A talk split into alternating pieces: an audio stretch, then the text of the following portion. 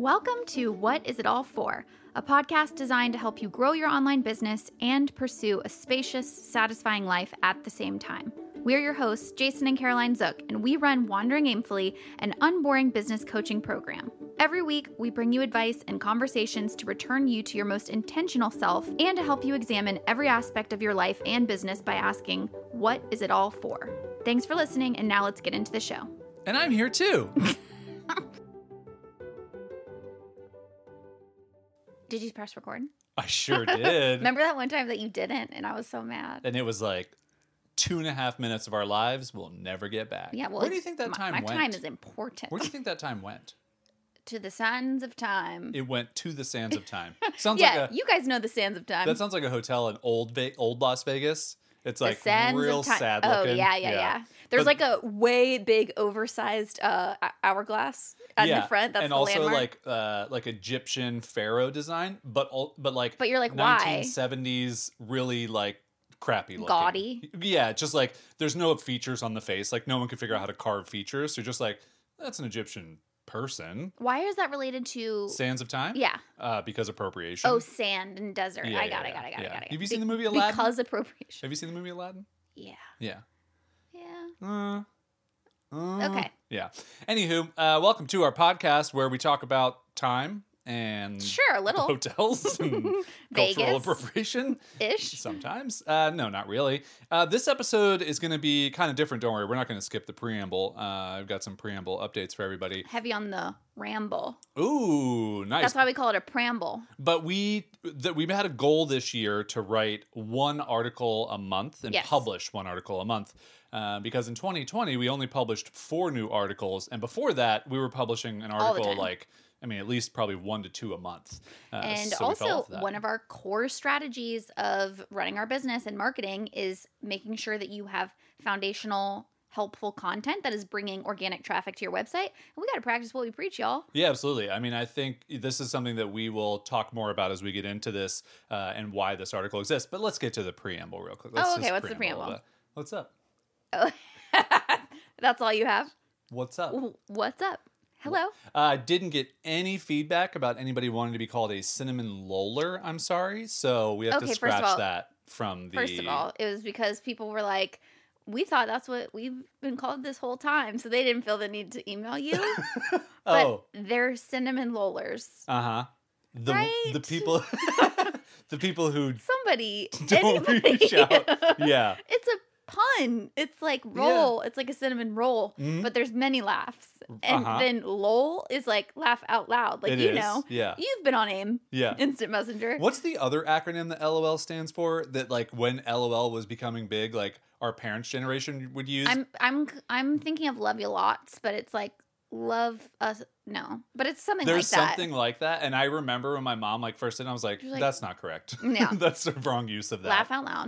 Um, But and I so do- d- no, excuse me. Yeah, yeah. And so then it's like laugh out loud. So it's like lol, Mhm. and then if you, you just say yeah. lol, and then Just it's so like you know- cinnamon roll, but then it's like cinnamon Mhm, mhm, lollers. mhm, mhm. If you have to explain your, We don't have to explain, no, but no, it's no, like you are no, no, no, you don't. Yeah, yeah. No, no, no, but you don't have to. right, but, it's you like it- are. yeah, I know, but it's like it's so good that you want to. You know? is, is it? yeah. it is. Okay, well that's Okay. that's the preamble part of this. I had a cinnamon roll right before recording, Oh, just for everyone. are you sure it wasn't a cinnamon roll?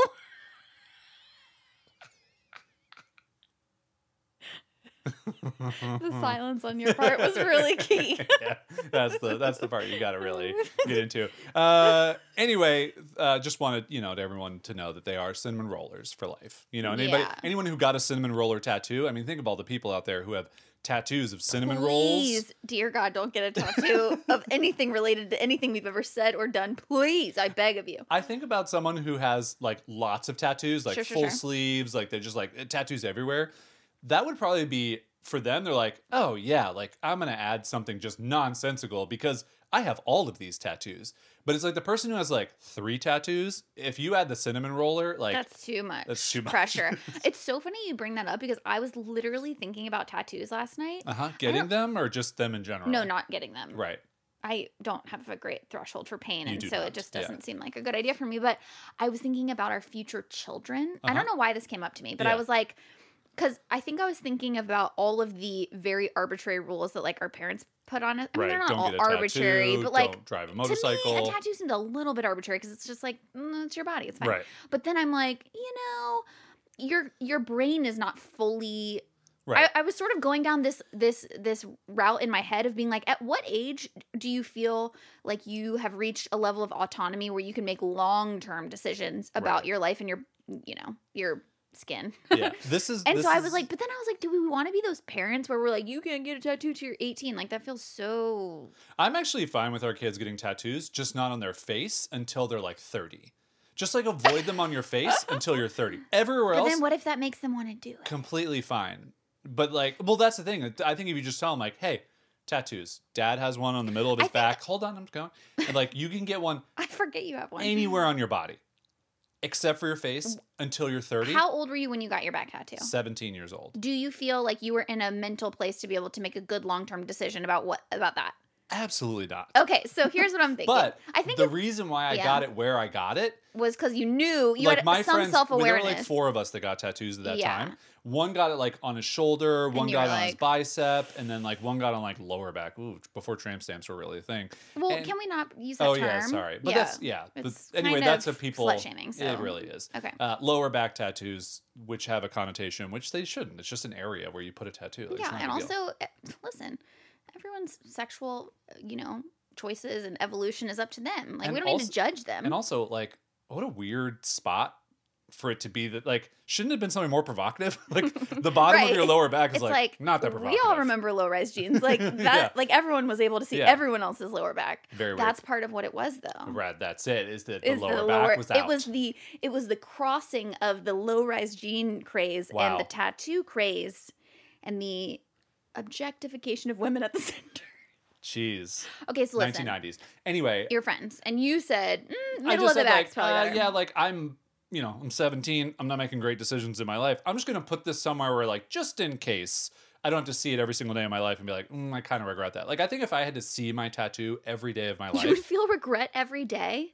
Yeah, I would have gotten rid of it. I 100%, I would have gotten rid of oh, it babe. 10 okay. years ago. Well, sure. then maybe we just like sit the kids down and we tell them this story and we say, listen, not a hard and fast rule. yeah. But like we would really recommend probably mid 25. Wait Yeah. till you're 25 and then you can go full No, no, not your that's what face. no, that's what I'm saying. Those are my neck- rules. You can go full neck to toe tattoos. Here's, I got it. Yeah. This is parenting advice for any parents out there. we're just we're working through this in real time Yeah, with yeah. our non-existent But children. here's the final uh, The takeaway final? for all the parents and then for future us.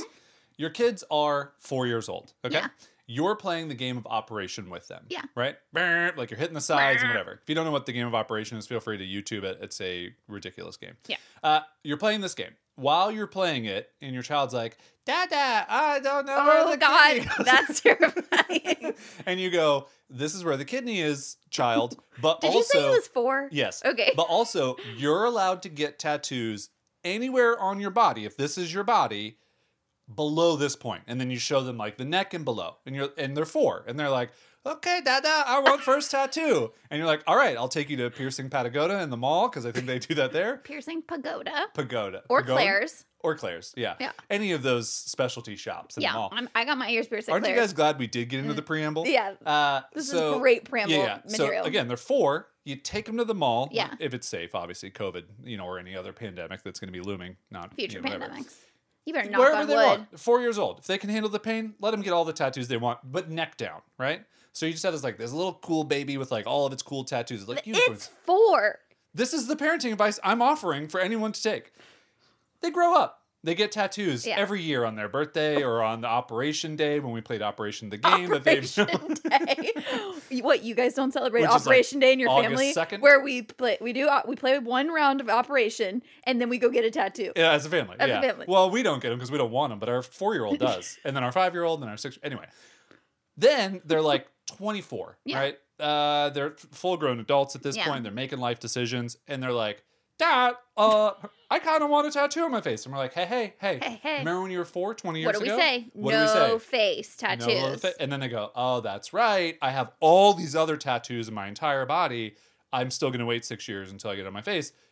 They've turned 30, and then you call them on Operation Day, August 2nd. and You go, "Hey, just let you know, if you want that face tat of like a lion, like you know, coming off of the side of your face, 100% go get it. Yeah. And they're like, "Mm, Because there's nothing wrong with it. It's just Yeah, that is like, a they're like, very "Mm, Dad, you know what?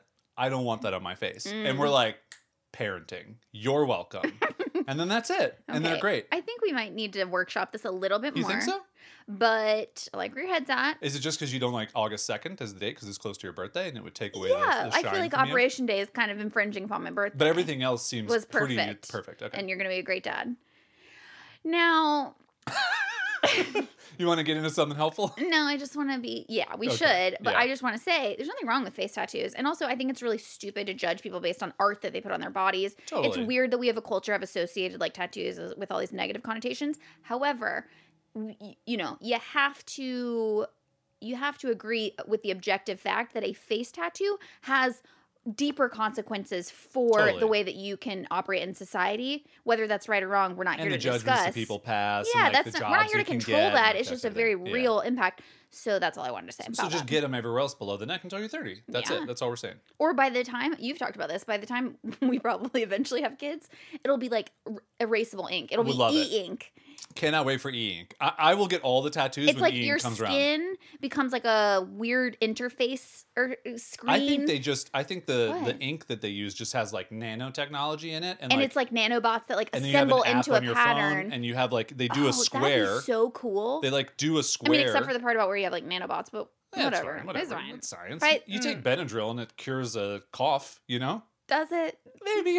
I think it's an allergy medication. uh, but you know, it'll be fine. E, e ink, it's coming. Don't E-ink. worry. Don't worry. If we can and, get to and you just sort of make like a weird squeak when you say ink, ink. ink. Yeah. Yeah. Okay. All right. Well, Let's get into something helpful. that's the show. okay. Okay. no, so in all seriousness, we do have a very helpful episode. for we really people. do, and it's jam packed. There's a lot of stuff here, and that was probably a lot of time wasted for you to not hear the stuff that maybe you showed up for, or maybe you just love the mix of both, which you guys have emailed us and told us that you do. So that's fine. That's what we did. Getting back to the discussion that we said a minute ago. Mm, About 10 minutes ago, about writing these foundation articles. Yeah. So, this is kind of a core belief for us for growing a business is you need to have what Caroline has called like your instruction manual around your product or niche or whatever it is that you do. And that instruction manual is if you think about buying like a fancy camera, it's the manual that comes with the camera that teaches you how to do all the things. And you're not necessarily going to always be reading the manual. You're not going to care about the manual often, but you go to it when you're like, "Oh, how do I set up aperture or uh, you know, anything else that I need to know about ISO or any of these things?"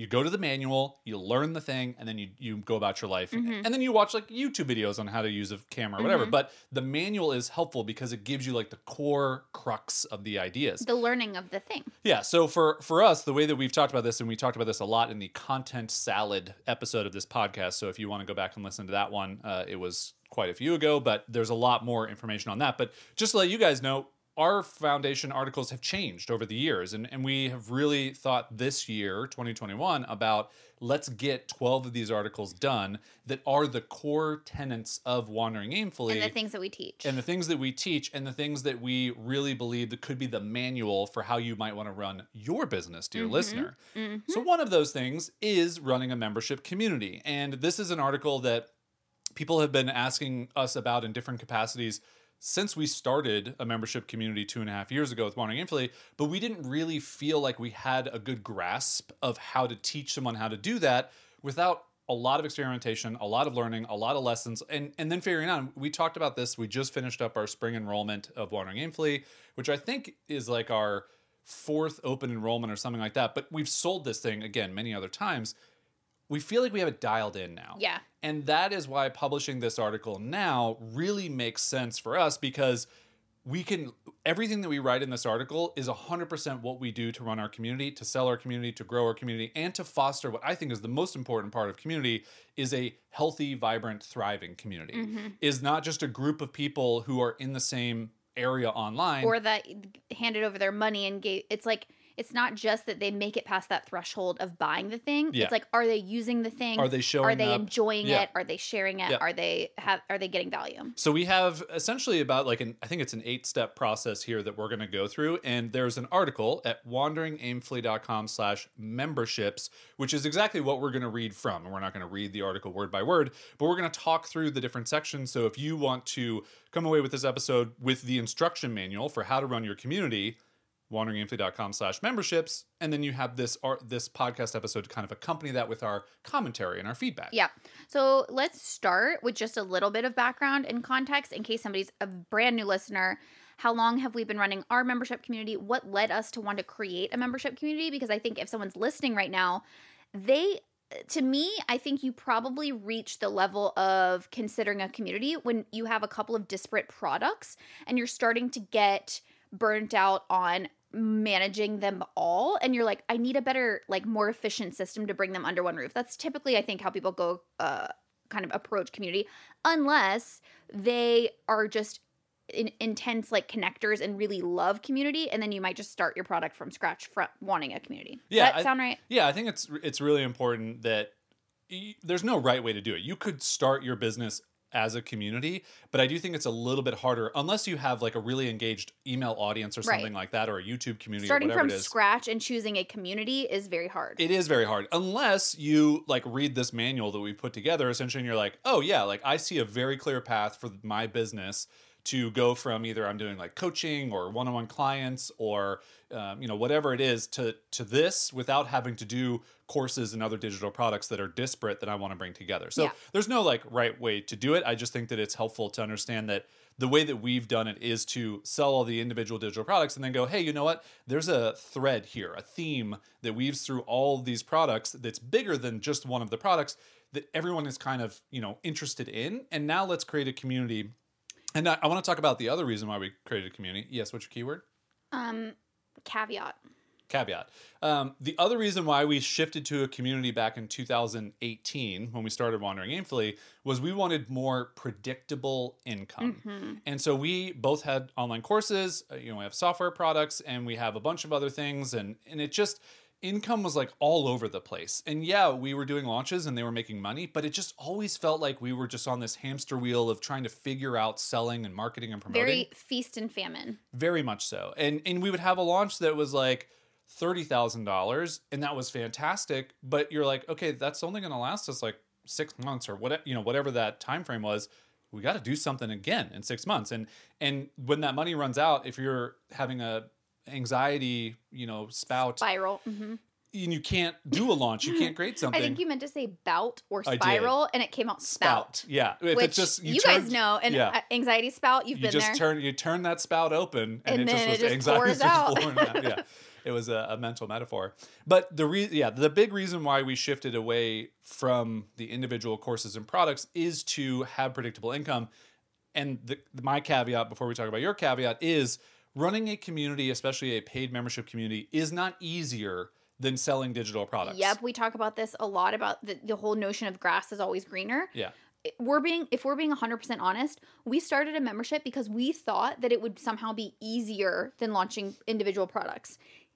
It's different, right and I would say 3 years later, I think it is ultimately a little bit of an easier path. Yeah. But it was not easier to get to that ultimate goal. Right. And it was just different. It was just a different set of challenges. I think you could reach this point doing individual products as well without ever having done a membership. So, definitely the thing that we want you to hear from this is if you're thinking that a membership is going to solve your problems of all the effort that you're putting forth in your business, don't like you're setting yourself up for Yeah. disappointment. It is hard work either way.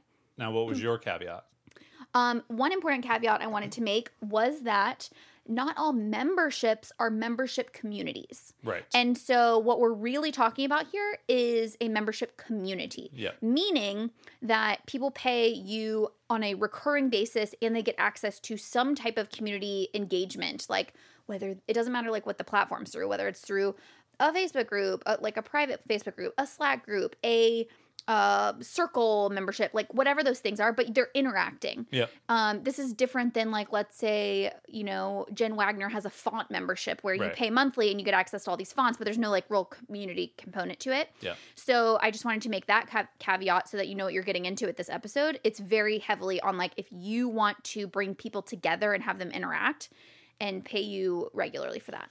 And just a ca- caveat on top of the caveat on top of the caveat, Ooh, the reason caveat. we chose the membership community part and not just the access to stuff and then that's it. is really because we wanted a community. We like being connected to people. We like conversations with people. But if that's not your jam, if that's not something you want to do, then definitely go learn from somebody else who has done it the other way. We're only going to be able to give you our experience based on a community of people mm-hmm. And products that go along with that. okay. Uh, Okay. So do we want to give the context items that we that I wrote in this article? Sure. I mean, I was gonna like kind of my context. The context that you gave in this article are just all the little bullet points of like what led us to get Yeah. here, and I think sure we can do that. Yeah, we don't have to go through them one by one, but I just think it's helpful for someone who might be listening to this. It's like, oh, I don't know, you know, maybe a friend passed this podcast along to me because I've talked about memberships and like I don't know who you guys are and I don't know what you know why you're creating a membership and all those things. Yeah, I think the long and short of it is that the important things you need to know are Jason had a products a digital products business. I had a digital products business. In 2018, we decided to combine those businesses.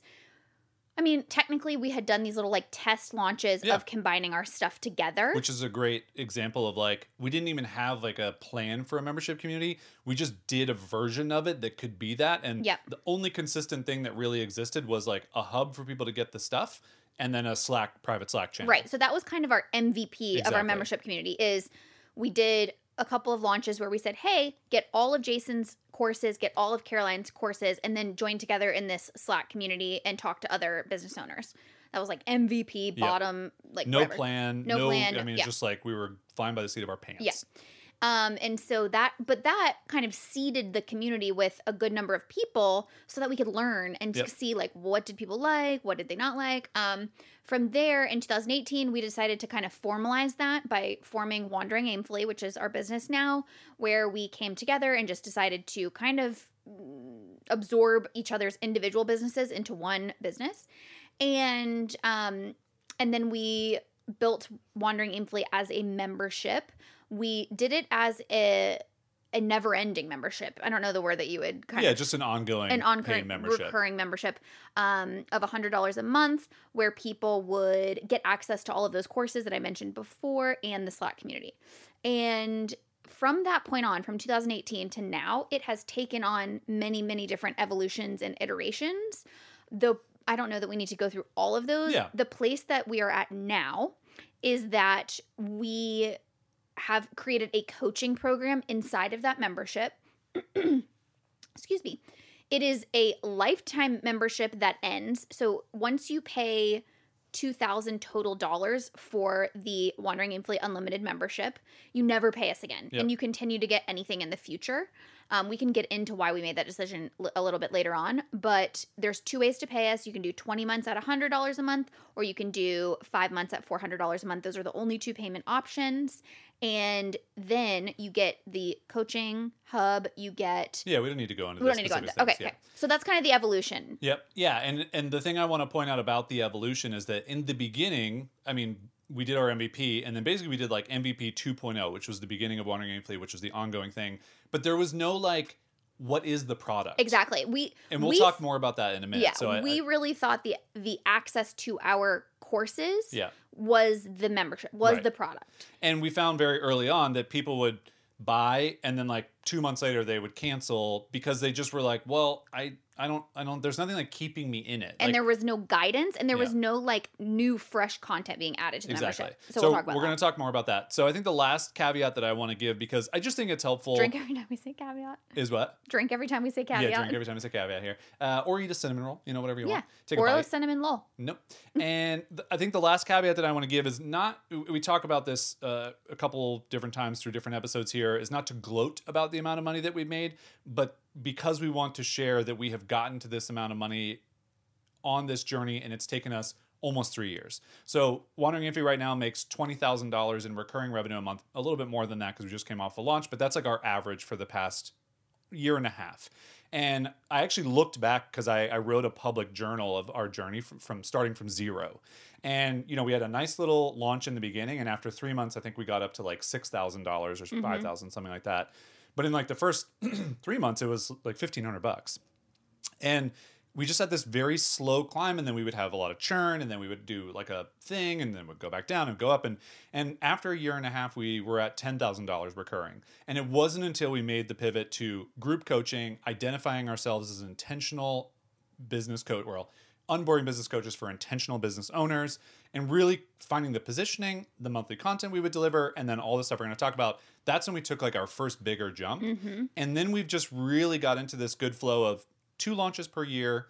We stay at that twenty thousand thousand uh, monthly recurring revenue amount, even with people's whose plans end. So it's not like this is you know 200 customers who are always paying us $100 it, it changes and that number you know goes down and goes up because people finish paying us so Exactly. i just think it's helpful to hear that and then our churn if you know churn numbers churn is just people who cancel it was at like 30% a year and a half ago Was that when we were doing the never ending, right? yeah. Yeah.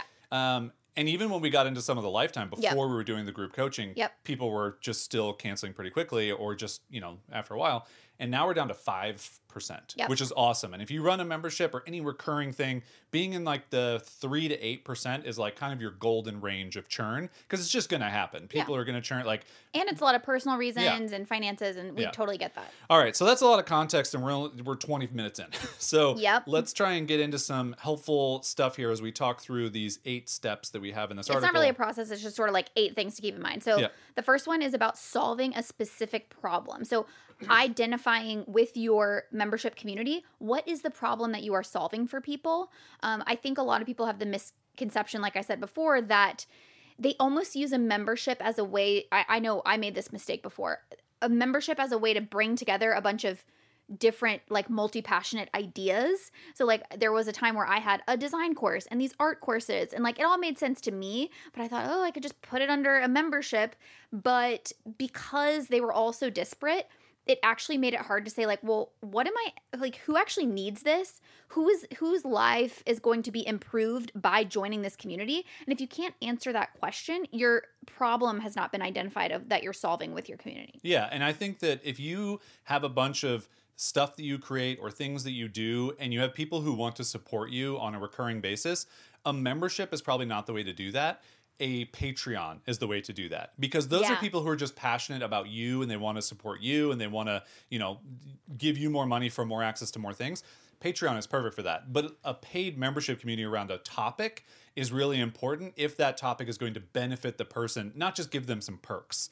And so for us, that really got solidified when we just figured out okay, the core problem that we're solving for people is that they're tired of the six fig business advice. They're tired of all the strategies of Facebook ads and funnels and all this other crap. And they just want something that feels more intentional, that feels more thoughtful, and that's going to slow them down a bit because they've tried to be on the like, let me go super fast and like do all the things. Yep. And it just leads to stress and overwhelm and burnout. And we're all tired of that. Yep. We've been through that ourselves. And so we just have a longer term approach. We have a more thoughtful approach. We have a more careful approach. And we really just try and empower people in our community of we're all at different stages, we're all at different levels, and we're all just on this journey to have the same ideas about running an intentional business.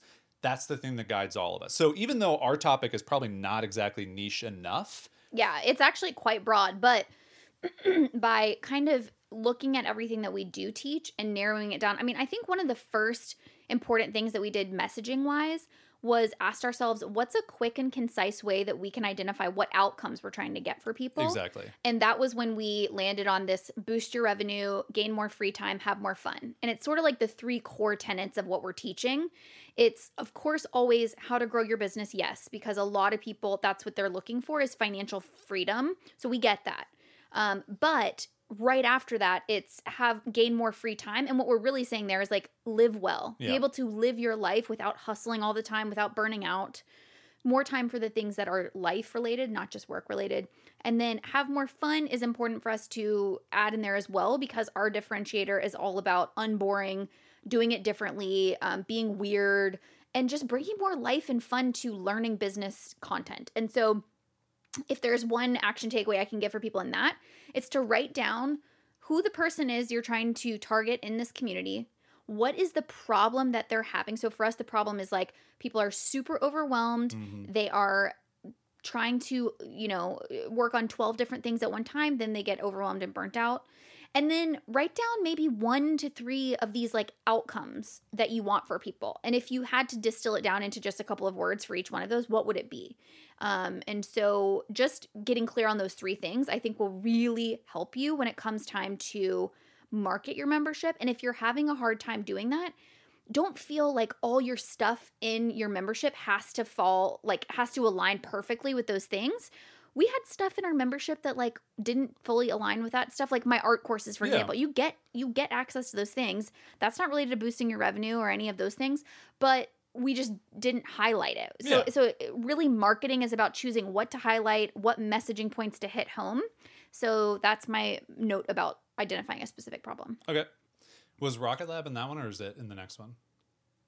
oh did you want to talk about your yeah it's in hmm. that one Oh, I just wanted to mention in the article, I, I create this fictitious company to show you kind of a thread of how you can pull together if you have disparate courses into like one idea. Um, I- we don't have to say it in, in the episode. I just wanted to mention that if someone's thinking about this and they're like, okay, like what's another example that's not you guys? Yeah. There's another example in the article so that you can go through and be like, oh, okay, like I see something outside of online business coaching, which I'm not going to do. This is something else that might be able to give you some more ideas. So I just want to mention that. yeah even though the example of rocket lab is business coaching but that's fine Yeah, but I think it's a little bit Just more different. Yeah, sure, it's sure. a little bit different. So again, that's wanderingaimfully.com slash memberships with an S, Yeah. and that's where the article lives. Yeah. All right, moving on to kind of our second thing we want to talk about is what is the paid community product and structure. So the next thing you're going to want to identify is like what is the membership structure? Yes. What do people get? Is Yeah. the long and short of that. The most important thing that we can tell you about having a successful paid community, besides all the other caveats in this, is having something that people can 100% understand they are going to get every X amount of time from the membership. Yep. So that could be monthly, it could be weekly, it could Quarterly. be quarterly, whatever it is. Give them the structure and the idea of what they're going to get so that they understand in their mind, oh, this is what I'm paying for. So just to give you another example, a thing that we talk about a lot in Wandering Aimfully is your two word tango.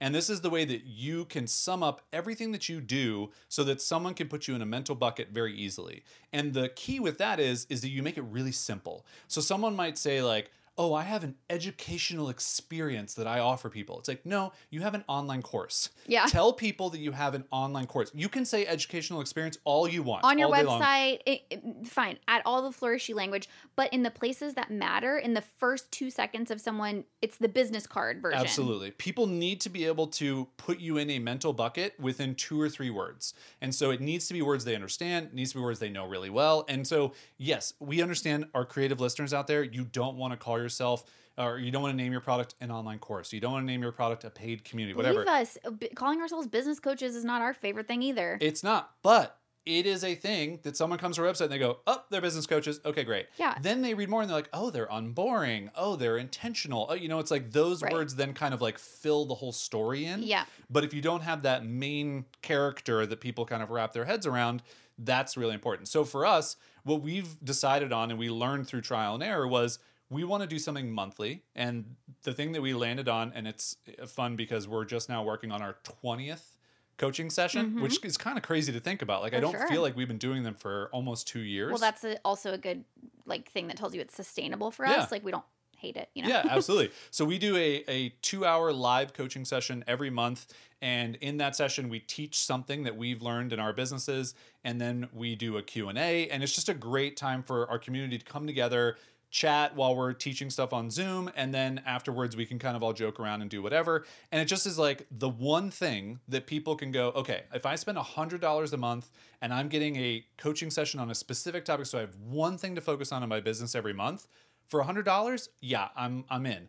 On top of that, we have all this other stuff that you get, but we needed that one thing Yep. that hooked people that they could also go, yes, I want every month. This is the thing I look forward to, and all the other stuff is just kind of gravy on top. By the way, very important thing to note the one thing, our coaching sessions every month, solve our specific problem. So, Right. what did we say the problem was? A lot of our business owners are overwhelmed. They feel like they're trying to solve 12 problems at one time. Our coaching coaching sessions, the way that we position those is we give you one thing to focus on and learn every month. So you can at least feel like at the end of the month, you can look back and say, I didn't try to fill up 12 buckets at one time.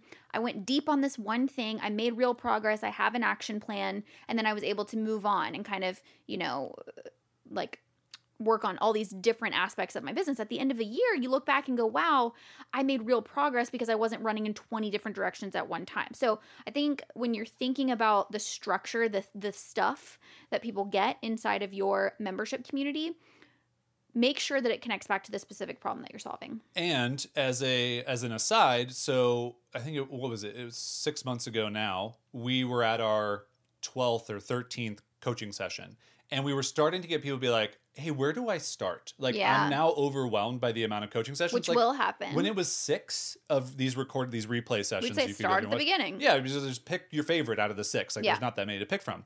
But when you get up to like 14, it's like, okay, a little bit of overwhelm, a little bit of analysis paralysis. Like, do I need marketing? Do I need the offer? Do I, you know, whatever. And so that's when we realized, okay, now we're hearing from our community members. They're a little bit confused. They're a little bit overwhelmed, even by us. So then it was on us to go, okay, now we need a product that goes along with our monthly product that can help people. So that's when we invested in building the Unboring Business Roadmap, which is essentially just an online course for your two word tango out there. And it leads people through basically a choose your own adventure of our coaching sessions and even our other courses and other things. And so this is where Caroline's genius kind of like springs to Hmm, life. on. It's it spouts right here. Not and- an anxiety spout. and you basically took like the majority of our stuff and you made a kind of like a, a flow chart. A flow chart, Not a mm-hmm. kind of flow chart. You made a flow chart. And then we took that flow chart and said, like, okay, do you have an idea? If no, go here. If yes, go here. And we just broke this whole thing down. You did it.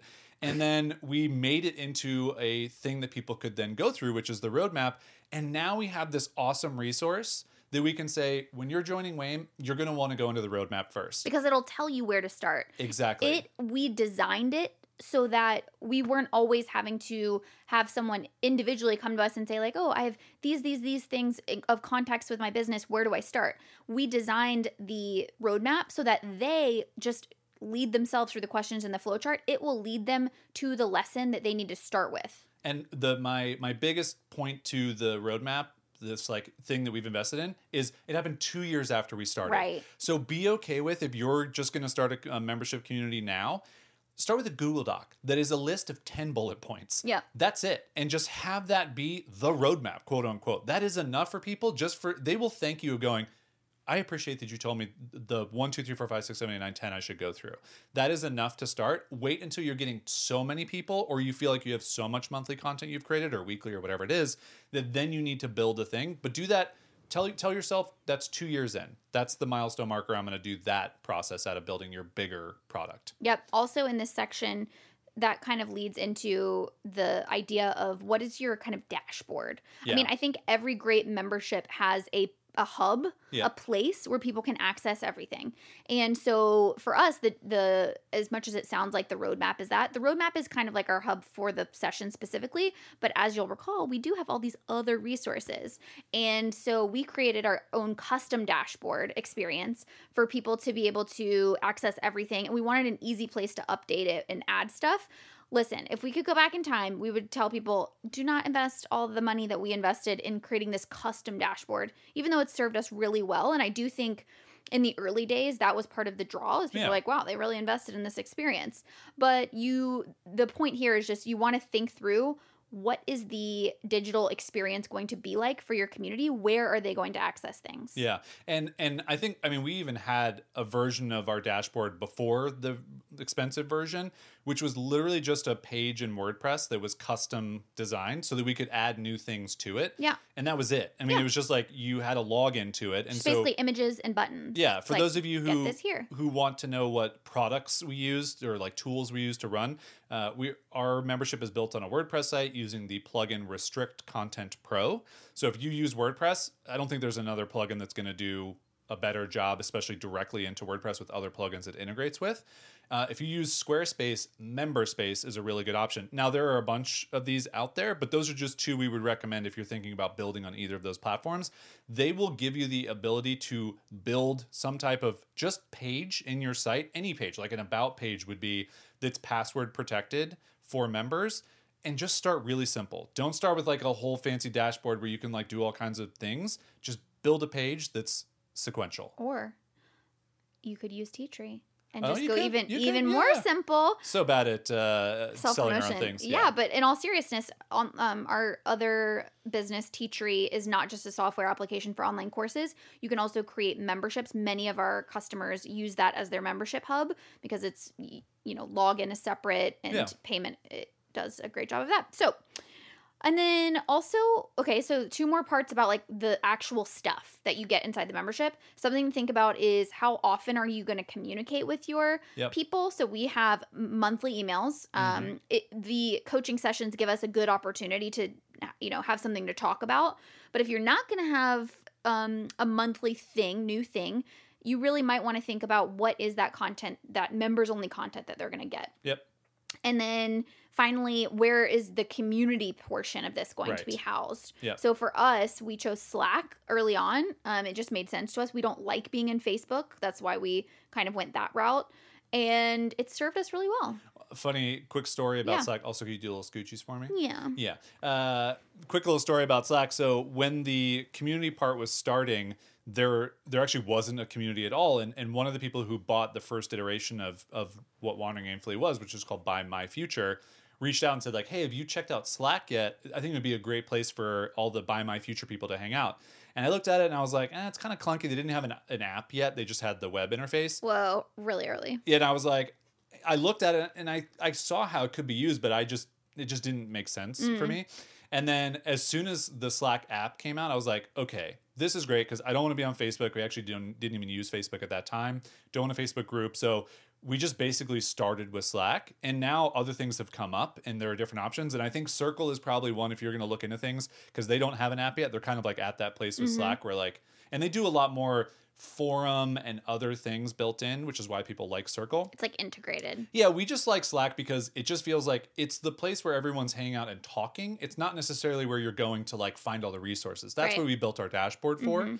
Um, so if you don't want to build a dashboard, Circle could be like another way that you could do that. But um, yeah, just to kind of share, like you know, Slack was even something that wasn't on our radar. Then it was, and now we just feel like it's just a good place for everyone to hang out. Most people have the Slack app for something else that they're in, some other group or whatever, which is why it works well to use something that's established and maybe not go to the newest thing. Because I will say that's the one big thing for people who use new technologies. Mm-hmm. It's hard to get people to adapt to new, and it's mm-hmm. even harder to get them to switch if you mm-hmm. change. So if you have a Facebook group right now and it actually is working for your business and you think you want to use that for your community, by all means go for it. But if you don't like hanging out on that platform, choose something else you actually want to hang out on every day. For sure. All right, moving right along. Number three topic to talk about is the onboarding experience. And so we have a couple of things, you know, related to onboarding, but this is really about like getting people acclimated to where everything lives and how they're going to access your resources. So you want to think through that customer journey and build in things so that they know they're they're not lost when they just like first get to your dashboard. The moment someone pays you to join your membership community is the moment they are going to be the most engaged ever. Yeah. Ever. They are never going to do more things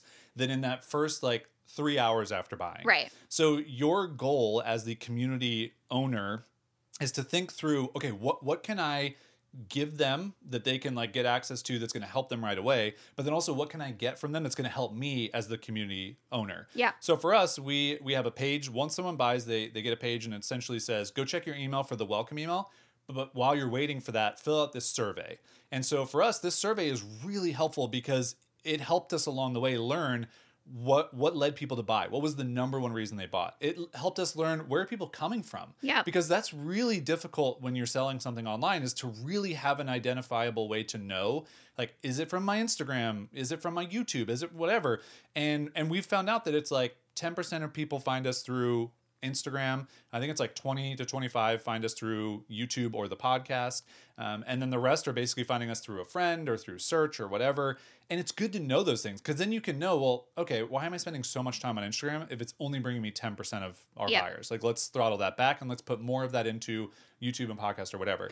But we ask a lot of questions in that first survey just to learn more about our people and understand who they are. yeah, what their challenges are. Um, if you are someone who's listening to this episode because you already have a membership community, but you just it's not like working as well as you think that it should, this is one easy takeaway to do right after listening to this episode.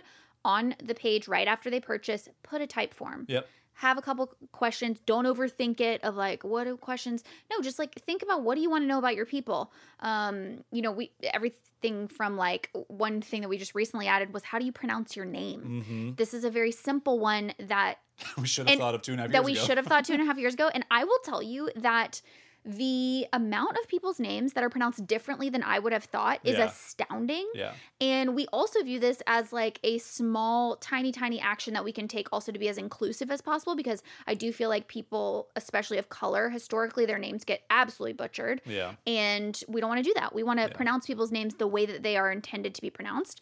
So that's like a really small tip, but that's one concrete takeaway you can do right after listening to this episode is create that type form, put it up, and get those responses. Yeah. So also in this section is the welcome email, right? Yep. The welcome email is definitely something that evolves for us and has evolved over time, and it probably will for you as well. But the most important thing that you do in that welcome email is just to kind of give people a lay of the land of like, where's all the most important stuff? Where am I going to go? What do I need Yeah. to bookmark? Exactly. And so for us, it's like, hey, go to the dashboard. Um, they get a Teachery account included with our program. So like, here's a link to activate that. So we have like this special little system that works to activate their account and make it free and add all these courses. Um, and then after that, we say jump in the Slack community, say hello to other members. We have a Slack guide that Caroline put together, which is just like a if you're new to Slack, here's how to like add a profile photo and you know what to do. Um, also, we need to add the pronouns to that. I keep Yeah, forgetting we'll do it's on our on our list. Um, but that's the thing, right? Like it's just this ever evolving as we learn more stuff. And so th- I think there's five steps in that email, which kind of sounds like a lot. Sounds like you're overwhelming someone, but you have to remember no one is ever going to be more engaged than they are at that moment. So they're going to be willing to jump into whatever the thing is you want them to do that's going to get them to feel like, okay, I'm using is- this. Yeah, this, I'm using this. This is thoughtful. I mean, I get a DM from, I would say, probably 30% of people who join WAME because in that welcome email is a checklist that we created for people. At the bottom of the checklist, which I think is like 32 items, and they're really small, but they're It's tiny things. it's the 30 second one is like send Jason a DM in Slack and tell him that you're like favorite animal or something Yeah. like that. And I love these DMs because it shows me like, okay, who are the people Yep. that were just like, I want to do all the things when I join. Yep. And so then I kind of know that. And then I can watch and see like, okay, are those the same people that are showing up in Slack often? Are those the same people who are vocal in the coaching sessions? And it just gives you some texture and some context with your people. Yeah. Um, so I just think that it's one of those things where what you don't want to do is overwhelm someone and like right after they buy like here's a list of 20 things to do you want to say like he- there's going to be an email with some stuff but like do the survey so you get a win you feel like you did mm-hmm. something. Great now that you did that go to the email and like one by one you can go through those things. And then just along the way of every one of those steps try and be encouraging try and be fun try and be helpful whatever it is that you can have someone have a good experience that's just a little bit more thoughtful. I think that's the thing we hear from people a lot is like the onboarding experience is really thoughtful yeah. and it didn't start out that way No, and but that, it's evolved because we've learned Totally. That's what I was going to say is it sounds like a lot of things, but each of the individual steps is such a small action and you're leading the person to the next action like you're holding their hand and you're saying like, "Okay, great. Now that you've done this, let's do this." And what that creates is also momentum where someone feels like, "Oh, I'm using this." And let me tell you that one of the best ways to limit your churn is to make sure that your person is feeling that feeling of momentum of using your thing absolutely because the more that they use your membership, the more that they engage with it, especially right from the get go, the less likely they are to see that charge come through and go, "Oh, I don't use that. I'm going to cancel." Yep. That's not that. That's not what you want. You want someone to. Do, we said this from the very beginning of starting Wame. We want people to get the charge on their credit card or their you know debit card or whatever, and say, "Wow, that's the best money I spent on my business this month." Like that's our do- always our goal. and we do hear that and Yep. we also one of the things we love too is right after someone buys we love getting a message to them that's like I feel so good about buying this. Yeah. Like I don't have buyer's remorse because yeah, they are committing to a two thousand dollar Yeah, total. and we all know that feeling of Yeah. like buying something and getting and being like, "That's not quite what Yeah. it looked like from the sales page." Absolutely. And and we we get people who like they were on our email list three years ago. They unsubscribed, then they bought Wame. Well, now they don't get the welcome email because they've been unsubscribed because like they someone told them to buy or whatever, and they're like, oh yeah, I do want to join. That looks awesome. I love what they're doing now. But they didn't get the welcome email. So it's actually a bad first experience. So then I go out of my way and I'm like, okay, I got to win this person over. so I write like a thoughtful email, all the emojis, all the GIFs, all the things because they now have had a bad first experience. Yep. And it's not my fault. They unsubscribed from our Right. email, but I have to win them back essentially. And it does, I don't have to do it, but I feel it's like a challenge to me to do that. And and so I think it's just those things, preparing for those things, and hopefully this article that that we've you know painstakingly written for you walks you through all this stuff so that you don't have to like be jotting down every note that you, we're saying. We're basically just saying things that are in this article with some additional context for you. Yeah, one last thing I want to say on that is I know we're throwing a lot at you, but again, like Jason said, we didn't do this all from the beginning. It's just about taking everything that we're giving you and going, what is important for me in- at at this Sizzler, version? You're at the Sizzler buffet of online business right now. and you get to choose. Do you want macaroni and cheese? Do you want mashed potatoes? Or do you want both? are you doing a carb plate or are you doing a protein plate? Or are you doing a dessert plate? I like to start with a dessert plate. I know you do. I like to start with a savory plate. I I, like my do. I like my savory sides. Every plate is a savory plate, let's be honest. for me. Yeah, absolutely, 100%. Yeah, The difference is every plate has a different type of potato on it. yeah. Remember, like I remember sitting at uh, one of our favorite restaurants in town when that was still a thing, and they're kind of like a fancy restaurant, and they have like a dessert cheese flight. Oh yeah. And I remember just thinking, like, God, whoever decided that like dessert cheese is a thing was like Yeah. my people. Yeah, for sure. a savory dessert. Yeah, absolutely. Uh, good, Just some good more- tangent. Thank you. Yeah. Uh, but what I was going to say is we because our dashboard is custom and there was um, quite a few like elements to it. We basically created a page that was like a tour, like tour the dashboard, and we created a little walkthrough video. So it's like here's how you um, edit your profile. Yep. Here's how you edit your billing information. Yep. That's a big one. You want people to be able to know how to do that. Um, here's where you can find this or that. We would we just recorded a couple of little walkthrough videos. Um, that's another thing of doing it one time, putting it on a place in your dashboard, and then you can always update that as you add things to your um, community. And again, you won't have to like overwhelm somebody by Yeah. adding more stuff to the welcome email. It's like go to the tour the Yeah. dashboard. And you, you get you're going to get a varying group of people who join your community where they are either really technically savvy and they just love diving in and figuring everything out themselves, or they want their hand held along the way. And so creating like a tour page and a walkthrough video of all the different things. I think our page has like 15 different videos on it. Short. They're like three minutes long. They're Yeah. not that long. Spoiler alert, we have not updated those in two and a half years. Yeah. They probably could use some updating, but they do the job. They're just tour videos. They're not necessarily meant to like teach anybody anything. They're just like, again, like Caroline said, here's how to do this, how to do that, how to do whatever. So again, that may seem like, oh, you know, it's just one more thing I have to do. It's the thought that counts. Yeah. Someone is going to really appreciate that you put that thought into it. Yeah. Okay. And you don't and there's nothing that says they have to be videos. Just include like a little like FAQ section or somewhere Yeah. where people can know what what to do. Google Doc, bolded list. You got this. You got this.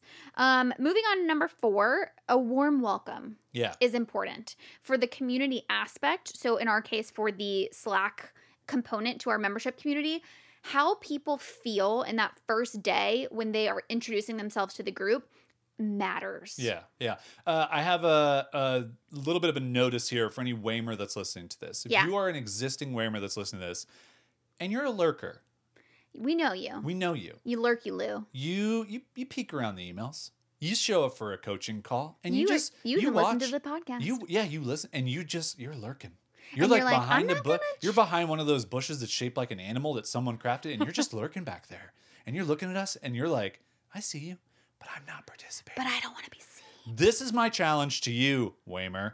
Go into Slack, go into the introduce yourself channel, and say hello to some people. This we is don't my care challenge. how long you've been around. Doesn't matter. Just say if you are a lurky Lou, this is me, and I'm a lurky Lou, and I the- here's a little bit about me. you come out from behind that squirrel Topiary. shaped squirrel shaped topiary.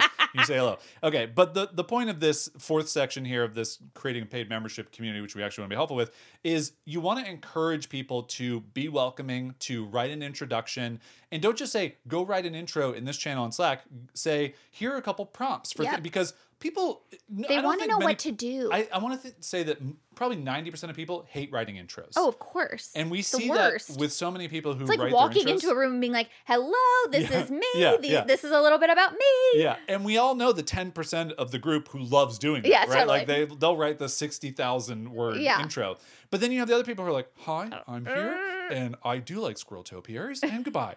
uh, and and you have to encourage them. So you ask them like, well, you know, what's your goal for the rest of this year? Where do you hail from? What's a travel story you want to share? What's your favorite cereal? Like we prompt these questions so that people can feel like, okay, I have questions to answer. I forgot to tell you this that we might need to amend our prompts because I saw a Twitter thread about this. It's like a teacher Uh-huh. who um f- like facilitates things and is like um, I I used to ask my students to like introduce themselves by saying a fun fact Mhm. about them, but it leads to this like weird competitive thing where people feel like they need to have like a better f- better gotcha. experience and whatever. So now I tell my students to introduce themselves with a really boring fact, Nice. which is really great because then you get Who like could be the most boring? yeah, you get these like really weird, um, like totally insignificant but very textured Yeah, details that's about fun. people. I like so we might have to change that to Yeah, again- name a boring fact. and that's a great like evolution of things, right? So, uh, what Mine would is- be like, I never have matching socks until Jason gets upset and he And buys me we- those on Amazon. Yeah, I can see your toenails about to bust through this one. It's well, like getting ready. that's because I have fancy toes. Okay. What What's else that? is in this section? Okay, so um yeah, so we tell them to introduce themselves and then also you're going to need to offer up some ma- a little bit of manual effort on your part as the community manager in order to facilitate con- connection and facilitate that warm welcome. So Jason is always reminding previous um, Yep. members like hey guys remember how good it felt when you showed up and a bunch of people commented on your intro go be that for someone else and so i feel like this is a step that a lot of people forget is like when you're the the leader of your community it's on you to Lead the to community. lead the Yeah, community and yeah. guide people into how you want um, it to feel for everyone like culture is not something that just emerges and well it can but often in a bad way but a lot of people are like god i just i feel like it's so dead in my community like no one's and it's like because you are not in there Yep. like providing the prompts providing the guidance providing the energy that you pour into it so that people will follow suit And this goes back to the one of the early caveats. I know you guys haven't had a drink or a bite of your cinnamon roll in like an hour. Uh, about it's it's a lot of work. It takes work to show up for your community. And for me, I consider running our Slack channel my full time job. That is the thing that I pay attention to more than anything else. Maybe our email inbox is the other thing, but I look for opportunities where I can jump in conversations first, where I can tag other people who I know are other people. And we have a, a directory that we have in our dashboard where I can just search. Like a lot of people probably think like Jason just knows every single Waymer and something about them. I mean, I try to, but I don't. I have the directory where people have filled out their profile and they put tags that we've asked them for in our onboarding. And I search and I find the Squarespace designers and I find the people who like knitting and I find the people who are the fiber artists. And like, I find these people because we've asked them to do that in the onboarding and it makes my life easier later on. which is a great tip about even if you don't have some sort of tagging like we do in our directory, you do have the type form that we Yeah, told you about. So it's like include a couple of keywords, you know, Yep. about what you do. Um, and then if you have some type of CRM system or like in Notion Or or, just search the Airtable. type form. You Or just search, the type, form. exactly. Yeah. And so when someone has an SEO question, they go, "Hey, does every anybody know about the blah blah blah?" And Jason says, "You know, my experience is this, but also maybe you know, Brendan and Claire. but but but also maybe Brendan and Claire can help you Yeah. because he knows that they are the SEO people in our community. Absolutely. And so uh, to that end about, you know, showing up and being there and being the community leader, maybe that's something you're going to want to outsource to have someone else do. That's totally fine. It's not our MO. It's not what we want to do. I want to be the person that almost replies first, but I also love the fact that our community does have a culture to it and does have a thriving nature to it where most threads, especially that are started at like 6 p.m. when we're not on our computers, when I open up my laptop in the morning, there's like five people that have already replied. Right. And it makes my heart so happy Yeah. that I don't have to be the first person. And the reason I don't is because we facilitated that and because I've done work before that and we've just created this nice, welcoming, warm community. Totally. And because every person sees if you jump in first and reply, then they don't feel as scared to reply. Exactly. And then they feel comfortable replying. And so then the next time they're they're happy to reply without your instigating because now they're comfortable. I love it. There was a thread literally started yesterday and someone was like, Jason, I have a question about this, whatever. And like two other people jumped in before I did. Yeah. And the question was for me. yeah, yeah, yeah. And And, they they were were like, like- "No, I got this." They're like, yeah, but like I have some thoughts too. Yeah. And that that to me is my favorite thing when you know that you have a good group of people who are bought into the community and want to help other people. Yeah. Okay. Okay.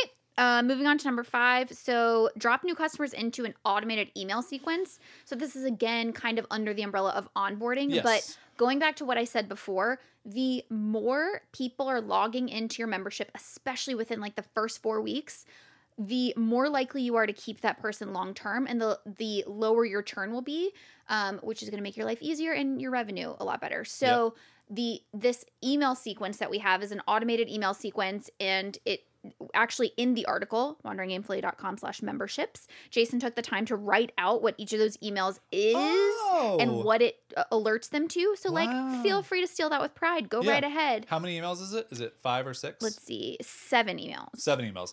Um, yeah, th- these seven emails go out over the course of four weeks, and we front load. I think there's three emails within the first three days because again, your new member is going to be very excited early on, so you can send them a little bit more content early on. Yep. and then just slow it down a little bit to get to that pace that's a little bit more manageable.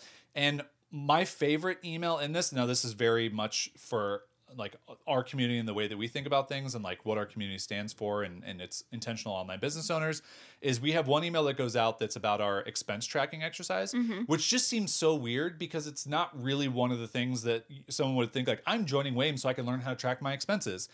But what we found is that on average, every single person that does that exercise finds at least $100 per month to save, which guess what? Pays, for, the their membership. membership. Good job. Whoa. Yeah. And that's such a imagine that as someone who buys something from you. In fact, if you have anything related to business, if your membership is at all even tangentially related to business, you sell Canva templates. I don't care. I don't care.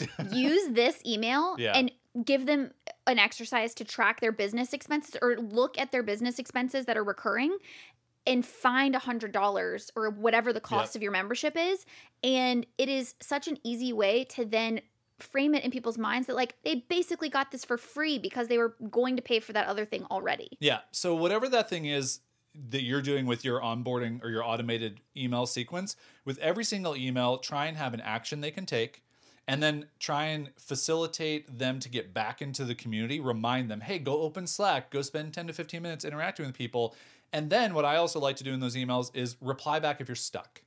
And and actually we've removed well, not necessarily. I think they're all still there. We get a lot less replies these days because people aren't stuck anymore. We learned through the people replying early on over the course of the first pretty much like year and a half where they were stuck, and then we built the emails on the back of the sequence that helped them get through those things. Yep. Okay. Those are the emails. Again, you can go to the article to kind of deep dive on that. Um, Three sections left. step six is just that you have to show up consistently. Yeah. Like there is no passive income part of a membership where people are going to be there thriving. Like Yeah. the effort you pour into your community is the effort you'll get out of it. Yeah, I just think that this is such a myth that people can create recurring income that is passive. If you can do it, more power to you. I just I don't think it's possible, especially for the type of community that we run and like we teach online business coaching, which is just something that's a commodity. You can get that from so many different places. So Exactly. the reason why our community stays thriving and happy and people aren't churning is because we're there. Yeah. And I think that's a, a big thing that you can be a differentiator from other things that people pay for is by showing up consistently. Yeah. Because we hear from it all the time where people will say, like, oh, I bought, you know, B-School or I bought this other program that's not related to anything that actually exists. And they're like, and the person that I thought I was going to hear from that was emailing me constantly to get to buy this thing, I never get to hear from. I never get to contact. Right. And so for us, we're available, and and you're probably less available than I am, Caroline. Speaking to her directly, um, because that's okay. We've defined that my full time job is like, and I like it. You Yeah. know, for me, it, it's like it's it's my social network is our Slack community. Yeah, you're- I get value from that. Right. I'm sort of more the creative production, which allow which takes more deep work, which means that I need to spend more time away from constant communication because I need to create the curriculums. But we're and we're very open and upfront with people about that. So in our coaching sessions, we tell people to reach out to Jason, not Yep. to me. Um, when I do come in Slack, it feels like a I feel so like validated celebrity. because Well, yeah, like yeah. I'm like, yeah. oh hey guys, we're like, oh, Caroline's here. Like, what, Uh, what, what are my Squarespace questions. questions? What are my Notion questions? Um, but it's it's fun because we've defined those roles. So that's definitely tip number one: is whoever is going to be, whether it's you or whether you do uh, are going to have a community manager, just make sure that your community knows what that expectation is. Exactly. Speaking of expectations, let's talk about boundaries. Yes. So we're saying show up consistently, but that doesn't mean that you have to show up 24/7. It just means you have to decide what what those boundaries are for you to be available and then to communicate those. So even though Jason said that his, you know, he treats it like his 9 to 5 job, he can Well, do I treat it like my full time job. There's right. a difference. Well, exactly. So Yeah. tell them what that means in terms Yeah. of your time. Yeah, so I, I'm not in Slack nine to five every single day with it open staring at it. That's Right. not what I mean. What I mean is that I spend the I spend more time being in Slack than I do on anything else that I do for our business. Yeah. And and that's not any special number of hours. It's just for me, it's a chunk of time in the morning. I usually just have the app open throughout the day. And if I see something that I need to get to, I'll get to it. And if I'm busy doing other stuff, I'll just wait and then I'll kind of like spend another hour going through things. Um, but that is the thing that I spend the most time on, and and it shows in our members understanding and knowing that, and and we're upfront with them. We don't say we're here for you nine to five. We don't say ask a, a question, we'll get back to you within 24 hours. Exactly. They know that we are doing other things and we're Exactly. creating We're stuff human for them. people. The thing that we promise is a monthly live coaching session. That's it. That's it. That is Yep. the bare minimum. And so they know they'll get that thing. And then on top of that, when they see us showing up in Slack, especially if you're a celebrity and you roll through with that fancy jacket you got on, Yeah. you know, the, it's exciting and it's fun and it's interesting. So it's just about, like Caroline said, creating those boundaries and then being vocal about those boundaries, especially in the beginning in that onboarding, for people to understand, okay, here's what I'm getting into. Also, we're not usually in there on the weekends. Not almost ever. Yeah. exactly. So that's another boundary that we've set where the the expectation is not that we'll be available 24/7. Yep. It's like we're human people just like you guys.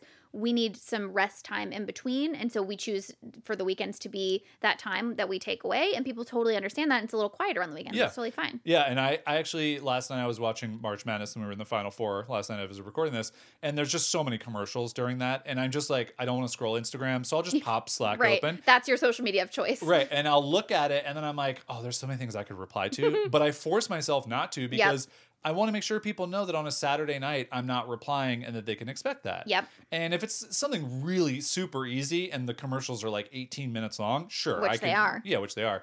But for the majority of it, I just go, okay, mark that as unread. Like I just check that and then I can get back to it on the next, you know, on Monday.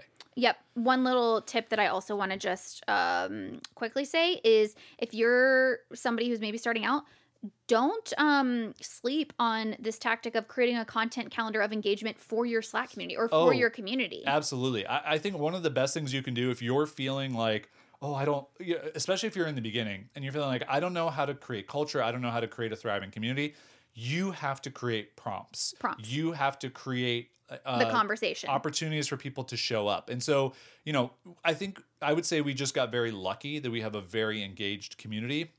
But I think that stems from we've always been available over email, through DMs on social media, and those different things. So people knew that they could hear from us. So when we started the Slack community, people were already excited and having conversations. well, because they had an expectation that they would hear from someone back. Exactly. But for for you listener, you may not have that expectation built in. So what you should do is definitely have like a two to three times a week question that you're going to ask or thing you're going to share or lesson you're going to talk about Mm-hmm. or whatever it is and and I think I have some ideas in the article that I wrote out but also you can find community prompt lists just by searching and you can find questions that you can soft pitch out to people. Yep. Okay. Nearing the end here. Number seven. Um, let's talk about building in accountability into your membership community. Yeah, so this was something we kind of stumbled upon. Yeah, absolutely. I, I think that anybody who runs a, a paid community that has more than you know 20 members what you start to realize is people get the most value out of a, a larger community of let's say hundreds of people in small groups Yep. and so those small groups can either be you as the community creator offering up ways for that to happen and i'll talk about how i do that in a minute but it can also just be letting people be open to creating their own small groups around different products or like for us it's coaching sessions and, and action items from mm-hmm. those. And we could do such a better job. If there's one thing that we could absolutely improve in, in our community is facilitating the small groups. Mm-hmm. And even like after a coaching session being like okay who's going to work through notion this month? Start this group together go create a private channel and like you guys you know get after it. And mm-hmm. you're like we'll check in with you or whatever but like we just don't have the time to do that right now. But that happens naturally a lot which is great. So you can let the community do some of that. Just let them know that that's a thing they can do. Like mm-hmm. hey guys if you want to create private you know groups or channels or whatever you know, start a little thread, set a time for like, hey, everyone, if you want to join, sign up by Friday. And the sign up could just be send me a DM. And then you go off and you run that thing. And then you, as the person who kind of like led the charge on that, this is a community member, they kind of run that group. And so we've had this happen probably 20 or 30 times, which is great. It just happened recently with uh, Build Without Burnout. Yep. So there's a, a woman who posted, she was like, Does anybody want to go through this with me? And like three people raised their hand. So it was great. So now they're going to have this tiny accountability group, and that's awesome because they'll work through this product together. We're not even a part of that. Great. So the other part of this is what we call Momentum Mondays. And so for this, this is where I offer people to send me a DM every Monday and I will respond back. And I essentially give them this three things you worked on last week. Let me know how they went. Give me three things you're going to work on this week. And then just overall, let me know how you're feeling. Yep.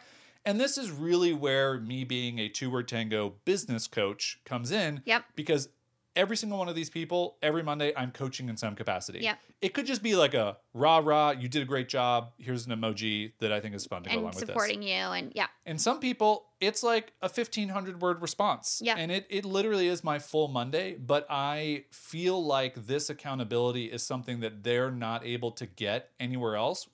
And that they would have to pay a lot of money to get from someone else, and we're doing it included in the price. Yeah. And it we don't even we don't even really talk about it Right. on the sales page so it's literally like not even an expectation that people have and i think it's one thing that they're blown away by because it's not even what we sell the membership on Yeah, we have. I would say I think I do this actively right now with 30 members, and it fluctuates. It'll get up to like Yeah. I would imagine because we have an email in our our automated sequence that talks about this Momentum Mondays. That's how people find out about it.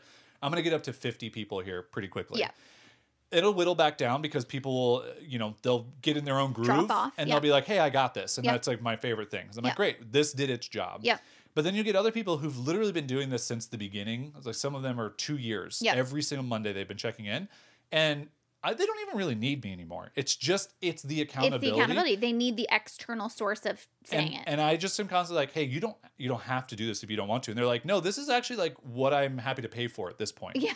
And I just love that they have figured out that this accountability really matters to them. So it's a difficult one to offer up some advice on like how you can set that up especially if you're a little bit strapped for time or you're doing this by yourself if you're a, a solo biz owner uh, but it is something where that could be a place where you have a community member who's just like a shining star that could kind of like move into this role of helping do accountability Yeah, or you don't have to check in with every person every Monday if that's not going to. But it's the idea here is to remember that, again, people are going to become the best advocates for your community the more that you can facilitate them getting results. Right. So, what is going to help them get results? You can give people all the information in the world. We can teach all of the amazing things in these coaching sessions, but people need that extra five, you know, that extra bit of support to get the thing done or get out of their own way to get the thing done. And so it's about figuring out what does that look like for you. It could be just creating some type of system or CRM um, with your community, like a document or an Airtable or whatever, and saying, a notion database excuse Notion you. database. These are the five people I'm going to check in with on this Monday. And then the next Monday, it's five more people. And so pick that number, but just make sure you are checking in and seeing what people need from you um, because that's going to keep them in your community longer and they're going to feel really cared for. And that, and people that are cared for are going to stay, stick around. nice Nice. All right are we at the last section We here are. oh, it's just a quick one. It's just about selling and marketing your paid community. yeah Yeah. super easy uh We'll probably okay. have to do an entire episode on that, probably, don't you think? Yeah, so let's just skip it. No, I'm just kidding. Let's give let's give a couple of different things here. Um, when it comes to selling and marketing a paid membership community, for us, what we've landed on that we really like is doing these enrollment periods. Yep. And this is not necessarily the way that we would say works the best for anybody who's running a paid community, but it's the way that works the best for us. We tried doing a monthly like open and close early on, and while it worked, it was a lot of work. Yeah, And and it it, was a constantly like a shifting Exactly. of sales mode, not sales mode, sales mode, not sales mode, and it- there was a lot of switching costs involved there. Yeah, and I think that I mean we we've done open like you know biannual launches of products for years even before Wandering Aimfully, and we just came back to this because even though it puts a you know puts a little bit of pressure on these two times per year to open and close things, it just gives you as the business owner so much more control to go okay. You know, for the eight weeks before my enrollment, I am in marketing and promotion mode, and I am trying to get people to know that this is coming, and I'm a person, and I solve these problems, and I'm just available. And then after that, you can kind of just go into great. Now I don't have to think about marketing and promotion. I can just like create the content I want, do whatever, but then just take care of my members, deliver the thing I need to deliver to them, and then I'm just running my business. Um, and I think that when it comes to just thinking about the way that you want to grow your community, it's really about deciding what's going to work best for you. So if that's like trying to devise some super fancy evergreen funnel, by all means go ahead. It's just we have not found that to work for us. And part of that is just because we have a higher priced offering that you're not going to necessarily sell through a couple emails. Um, so I think that's just like an overall caveat on like the growing and the selling strategy is the open enrollments and just doing like marketing pushes leading up to those things. For sure. Um, I don't think we have time to cover this just because there's a lot we could talk about. But in the article, again, wanderingaimfully.com slash memberships, at the end in part eight, we we go through three different experiments that we ran of like different ways to try to drum up um, more signups.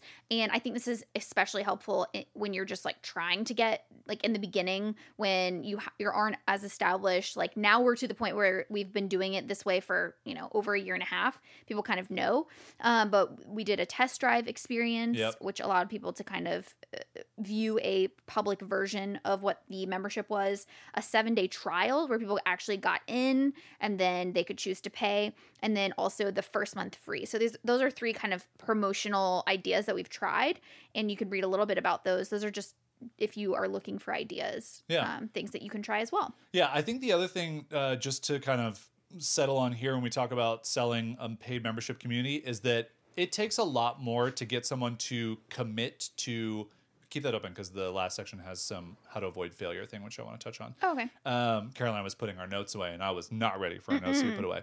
Uh, is it's going to take more to sell someone on paying for a recurring thing than it does to pay for just a one time thing.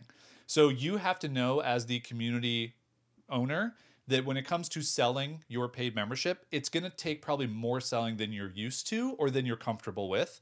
And so for us, we just have really tried to figure out okay, you know, we get into the selling mode and then we just feel okay because it's like we're like flipping a switch. Mm-hmm. And then after that, we can dial that back. But we know that when we're in our open enrollment period, we have to be selling. We have to be promoting the things that people get. We can't just say doors are open and then two weeks later send an email that says doors are closed. People will not buy. Yeah. It doesn't work that way. So, yes, you're going to probably have to send more emails. Yes, you're going to have to post more stuff on social. Yes, you're going to have to create more content to sell your membership. But just remember, you're probably getting more lifetime value from a customer who's on recurring money, and you're getting more predictable income. So, that kind of short term pain of having to sell more is just a reality of running a membership community. Great. Okay. Um, I think the part that you wanted to end on was basically the seven different things, like seven different mistakes that we've seen other people make about Yes. um, what what leads to their membership not thriving. Okay. So these are like seven things to avoid. Um, building a community of people that you don't actually want to hang out with and help. Oof. Yeah. I mean, this is just one of those that you, this is why we have our social justice Uh, section right by our buy buttons now on our sales page. This is why we try and be very transparent with our beliefs and our values. I, you're kind of skipping ahead to number Oh, three. sorry. No, it's okay. I think what you're saying there is like, oh, I want to build a membership community for yoga instructors, and then it's like you don't even do yoga anymore, and you don't really and have you don't anything even in like yoga instructors. Right, you don't even know. Yeah. You're, so Sorry, it's just yeah, it's just in. realizing that the target audience for a community is going to be a group of people that you're going to be hanging out with. So make sure that you're thoughtful about who that target audience And I think is. our example is we don't really help people who are brand new business owners. that's a great example. Yeah, we want established business owners who have been doing something, they understand business, and they might just need some help.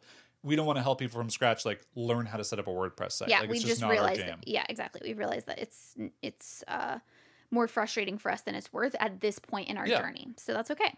Number two is um, building a community around one product, which can get very boring over time. Yeah, and so this the example that we give in the post of the fictitious business, one of the courses in that business is like an Asana course. And I think that we've heard of this from we've heard this from other people where they've joined other programs that are like let's just say it's like an Asana community. And you get in there and you're like, okay, but like I'm kind of bored of just talking Right. about Asana all the time. Like there's no other things You're you super about. excited in the beginning because Right. you're excited about the thing and it's solving a such a specific problem. So you're there, but then you just fall off because you're like, there's nowhere else to go. Exactly. And I think that's one of the things that we love about our community is that there are so many different conversations that can be had about online business. And there are so many things that just in normal lives that people can talk about that feel appropriate for the community we built. Yep. Number three is what you were touching on before, which is uh, building a community whose uh, core values um, match yours. don't match yours. Like if you don't yeah. early on draw your lines in the sand on what will and will not fly in your community, you risk attracting people who really don't jive with the most and we're not talking about like group think where it's like everybody has right. to have the same beliefs right. but like core things like if you don't say hey we are actively pursuing anti-racism and we will not tolerate racism in our community if you don't say that explicitly if you don't use the words white supremacy explicitly right. Down the road you are going to find yourself with people who are, have been in the woodwork who are people who may not yeah. align with those basic uh, core values about treating people with dignity. And it's going to be very complicated not to mention it's going to be potentially harmful to other members. other members which is something that we want to avoid at all costs.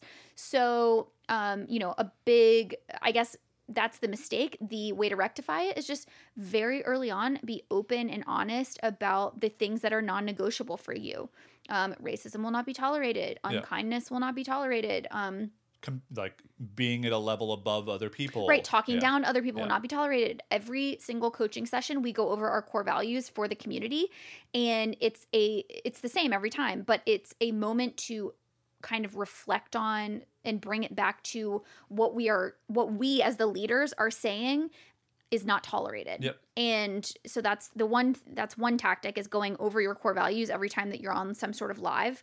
Um, but also, like Jason said, putting some sort of message by your buy button saying, hey, if you're not down with these things, like another thing is like if you are not cool with us talking about quote unquote politics when politics just means human rights, right. do not do not enter your credit card information. Yeah. Yeah. And that is a way to attract the right kind of people that you want to share. It's also how you get a really good thriving community because yeah. everyone joins on the same and everyone feels safe. Belief system. Everyone everyone feels safe enough to, to, chat because they're they're not wading into this unknown group of people exactly. being like, "Oh, somebody going to come out like something awful happens in the world. Is somebody going to come in here and have this like right. weird, you know, thing that's going to be harmful?" Like, no. Um Number five? Four. Four. Um, people not understanding that you have to show up for your community a lot in order to succeed. Yeah, I just think that we've said this multiple times. And if you think that building a paid community could be a recurring passive income funnel, you are in for a surprise. It is not going to work that way. So yeah. just understand that.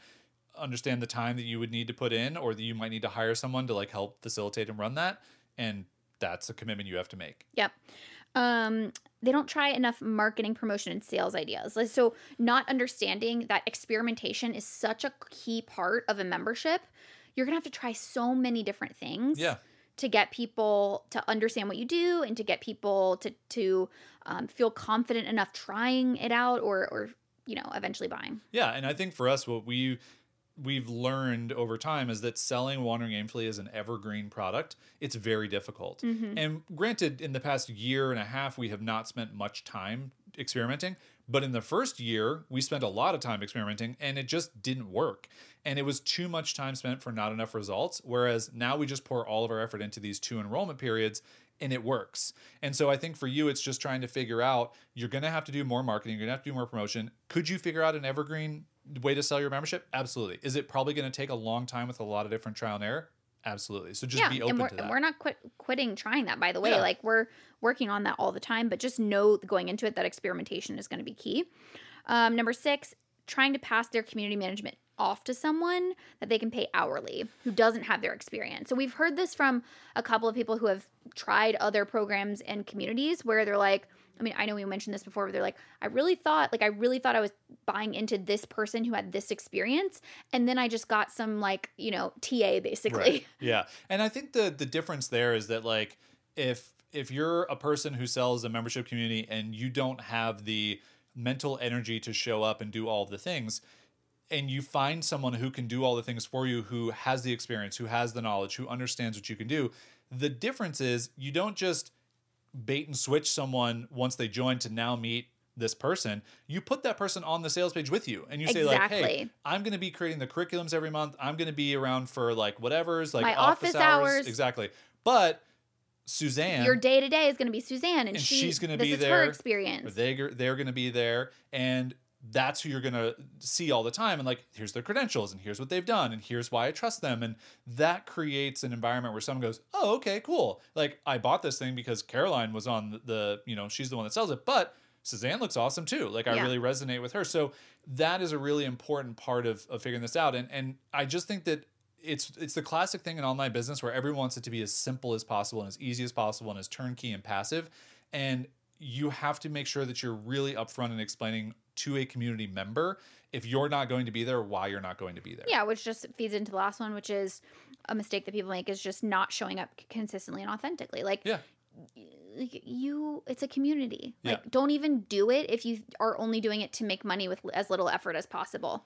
Yeah, I just I think this is such a fallacy in the online business world, and we've talked about it before, and we'll probably have future episodes on it. But this idea that you can just create like a set it and forget it business and like make all the recurring money in the world, I think there are a certain amount of people who figure out some way that that happens and it works for them, and congratulations to them.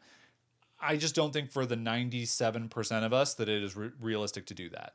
And so I think if you just acknowledge that and you understand that, that you're going to set yourself up for success knowing you're going to put in work, you're going to get results from that work, and you're going to run a business you like and enjoy. Yeah, and then you're going to prioritize making sure that the work that you are doing on a day-to-day basis is work that you enjoy. Right. Because you know that you're never going to like somehow go get in this off ramp that's going to mean you're not working every day. Yeah. And again, we've done 20 or we will do our 20th coaching session now this month. And we still really enjoy doing them. Yeah. Is it a lot of work? Absolutely, it's a lot of work. But we really like doing that work. And we know that our members like getting that product from us. Totally. Woo! Woo! Woo! Uh, all right. Well, that wraps up the uh, the hopefully helpful part of this wanderingaimfully.com slash memberships if you want to just like bookmark that thing send it to some friends share it out uh, anybody that you know that wants to start a community or if you have your own email list or whatever and you're like hey if anybody's thinking about starting a community i don't want to write an article these yahoos did go read it share that but now let's transition into movies you want to talk about movies Sure. this was a pretty good one I think so. after a dud last week, I think we recovered well. I think so. We Um, we went to our tried and true, just like action, Yeah. like Second movie, don't say what it is. What's your rating of it? Because we know Oh, we didn't do one. our I know. What's your rating of it? Seven point five. Really? The second one? As high as the first one? Wait, what did we watch second? The, oh no, seven point five is the first one. Yes. Okay, my second one. This is very cryptic, but we'll explain in a second. Mm, Six. I was going to say six too. Oh, Great job. cute. All right, so the movies that we watched are Volcano and J3, aka Jurassic, Jurassic Park, Park 3, 3. which is just called Jurassic Park 3. Yeah. Yeah, with the claw marks. With the though, claw The three claw marks. Yeah. All right, so Volcano, I had never seen this movie. I've never seen Dante's Peak. I've never seen any. We're gonna have to watch Dante's Peak next week because uh, Yeah. there was a lot of shots fired in the trivia about the dueling 1997 volcano movies Yeah, yeah, yeah. known as Volcano. They were both and- 1997. Oh, you bet. Oh, you bet they were. This is great. You bet they were. And then like we were reading the trivia on Volcano, which is what we do on IMDb every time we watch one of these movies. We read the trivia, and it was like multiple entries were like. Some people say that the character development wasn't quite as good as it was for the other Nice. 1997 volcano movie, Dante's Peak. It was like 12 entries like that. Yeah. And I was like, who is this director of Dante's Peak coming in this trivia? All right, so I, I had never seen. I've never seen a disaster movie with a volcano, apparently, uh, because I've never seen either of the Dante's Peak or Volcano. I didn't know what I was getting into going you in. were just, where were you 1997? I was in in high school, being uh, Okay. getting my tattoo. Getting your tattoo. Okay, It volcanoes. really was 1997. You really missed No, the volcano yeah. craze of 1997. I really did. Uh, Tommy Lee Jones is the lead of this movie. Don Cheadle is the Oh, supporting guys, lead. can we give a second for Don Cheadle? He's fantastic. He- He's like 13 is years old. One of the movie. best actors of our generation. Oh, absolutely. Like absolutely. the way this this small part in this volcano movie is like he's basically like the deputy to Yeah. this like emergency worker Tommy Lee Jones, but he he like kind of wants Tommy Lee Jones' job. yeah, But like the way that he delivers these lines, that I'm like any other actor would. There would be no way that they could deliver this in such a natural and also natural. slightly comedic way. God, give it up for Don Cheadle. cute. Do you like sports movies? I, I do tend to like sports movies. Okay. Don Cheadle's in a movie called Rebound, which is about Earl the Goat Manigault, which is like a he's a real person that oh, existed Oh, really? and passed away. Um, A basketball movie? yeah, but it, I think it's one of Don Cheadle's first roles. Okay, yeah. Put it on the list. Okay, yeah, I think it'd be a good one, and I bet you the majority of people listening to this have never heard Honestly, of it. Honestly, Don Cheadle alone would get me to watch that movie. okay, He's great. I, fantastic. I love the movie. I think it's great. Okay. Um, so anyway, Don Cheadle, Tommy Lee Jones. For how much I hate sports, I mean, I don't hate sports, let me just say, but Yeah. I just am not interested. Yeah, Sports movies. I know. Well, that's what. Yeah, and this one's a lot of like backstory, like You know, I love the triumphant kind Yeah. of. ooh. That's What? maybe why I like this movie. Anyway, uh, it's sad, Jason. it's sad. what did you yell at me Does that he we die? watched? What did you yell at me that we watched that something sad happened? Oh my Rocky God. was it Rocky Four? Yeah, it was Oh, Rocky when 4. his friend, I go, does Yeah. his friend? And oh, I was so mad Yeah. at you because 15 minutes into the Yeah. movie, this character that I've, the only like emotional attachment I've made to that movie, and then he, passes on. Yeah, that's what happens when people die. I just was so you know. so mad at in you. movies and in life. Anyway, Volcano. Uh, just so you guys, real quick rundown of the movie. There's some earthquakes in Los Angeles. They turn out to be more than earthquakes. Volcano, volcano out of the La erupting Brea in- tar pits. Uh, Wilshire Boulevard. A lot of action over there and. Tommy Lee has to figure out how to He's save the arrange, city. He's got to arrange the buses. He's got to arrange Hey, the hey, hey. concrete blocks. Spoiler alert. I'm just saying he's got to arrange stuff. You know. uh, the what's your standout moment of the movie? Um, wait, what was that moment where I was like, "Whoa!" I actually just got emotional. What was it? I mean, there's no question for me. what what is it for you? It's when Stan is carrying the guy. Stan. Yeah. Yeah. And yeah. there's a moment where th- what you think might happen is more than what happens. Yeah. Or what happens is more than what you think. Yeah. I, I just remembered. No, yeah, Stan. Yeah, yeah, yeah. Stan was great. yeah. Remember the speech that Tommy Lee Jones gives, where they're trying to come up with this plan. Yeah. And they're running out of time. Yeah. And he spreads out the map Yeah. on the. Everyone's like running around like chaos at this Yeah. point. He spreads the map out on the hood of the car, and he gives this like little speech to all the emergency workers around him, and he's like, blah blah blah blah blah. This is what we're gonna do, and if anybody else has a better idea, fine, come tell me. But this is- Otherwise, this is what we're doing. this is what we're doing. And like, it gave me chills, and I almost cried because I was like, they just needed a leader. Yeah. Like everyone was just scared and Also- chaos, and they just needed somebody to step up and say, "We can do this." You also know that that's my MO too is like, I'm okay if anybody has any other ideas. Just don't just come to don't me come to me with problems. with problems. I need I'm not, solutions. I'm not interested. You can come to me with a problem, but bring a solution as well. Did you And then I'll be identify with Tommy Lee Jones's character because I sure did. You that was you? That I- would be you, Well, I don't know if that would be me. I mean, I you know, I don't know. Maybe I would be Don Cheadle. Right? orchestrating and cool and calm and collected with some comedic humor back at the uh, headquarters, HQ. HQ. You Volcano need an HQ, guy. Volcano HQ. uh, anyway, this movie, uh, one fun fact about it is that it costs like 90 some odd million Guys, dollars. too much money for it. to 90 be some odd million dollars. When you watch it, you're like, yeah, okay. I mean, I guess I could see that in 97 with like the amount of scenes. And like I don't know how they did that demolition and like all Well, that that's what we're stuff. and saying, yeah, and there's a lot of the, that. the CGI, the lava. but unfortunately, it only made like 110 million. I think they had 122. which if anything like it's it's a profitable movie but definitely not like that style of movie. Yeah. and and my assumption is is that tommy lee jones listen great actor. Don Cheadle, almost an unknown actor at that time. Like very like we know him now and we're like don Cheadle's amazing. I think the reason that movie didn't do as well is just because tommy lee jones is not a main character to like carry an entire movie. Well, that's probably what the movie executive said too. And you know what? You, Tommy Lee Jones's agent, tried to prove them wrong, and then the box office numbers came out, and and, and you're like, you know what? You still made thirty million dollars, so Yeah. shove it. yeah, Yeah. i mean that's probably true plus we paid them four bucks so how much of that does tommy get Thirty cents. Nice. Good job. You're Good welcome, job, Tommy. Tommy. Thanks for listening, Tommy. Uh, all right, that's Volcano. Would definitely recommend. We both gave it 7.5. out Yeah, of 10 I'll be stars. honest. If you have anxiety, it gave me a little bit of anxiety. Yeah. It's I a, mean, not you not had in to like get up a and walk around a couple yeah, times. not in like a I'm afraid of a volcano erupting under my feet, but It's sort just of like there's tension. there's tension, There's tension. there's chaos. It was very There's a chaotic. child who runs rampant. Yeah, Yeah. so it it was a little unsettling. Yeah, but just like, you know, watch it on like a Saturday morning then, not a Saturday night. Yeah. You know, when you're like fuller. Okay, so 7.5, definitely recommend. Great movie. Yeah. I, I will admit, like, that's, I wish I would enjoy have watched that one so I could have like watched it again and like had all the context. Yeah. All right, J3, Jurassic Park 3. Uh, here's the thing about this movie for me, Okay. real quick. The first Jurassic Park is just so good. It is very good. It is so It's a good. classic. It's just like It's the right Everything about it. mixture. Everything about it. There's nothing I would change. Character development. There's the right mixture of. It's a 10. It's a 10. Yeah. It's 100% a 10. J2 is like, You know what it is? Here's hold on. okay, hold but on. I want to give Yeah, my yeah, assessment. That's what we're here for. J2 is like, I think I said it was like a five or like a four. And the only reason why it's not worse than that is because Zaddy has a performance in it, Jeff Goldblum, that's comedic and like carries the entire movie. Like he really carries that entire movie. Without him, that movie is just straight garbage, right?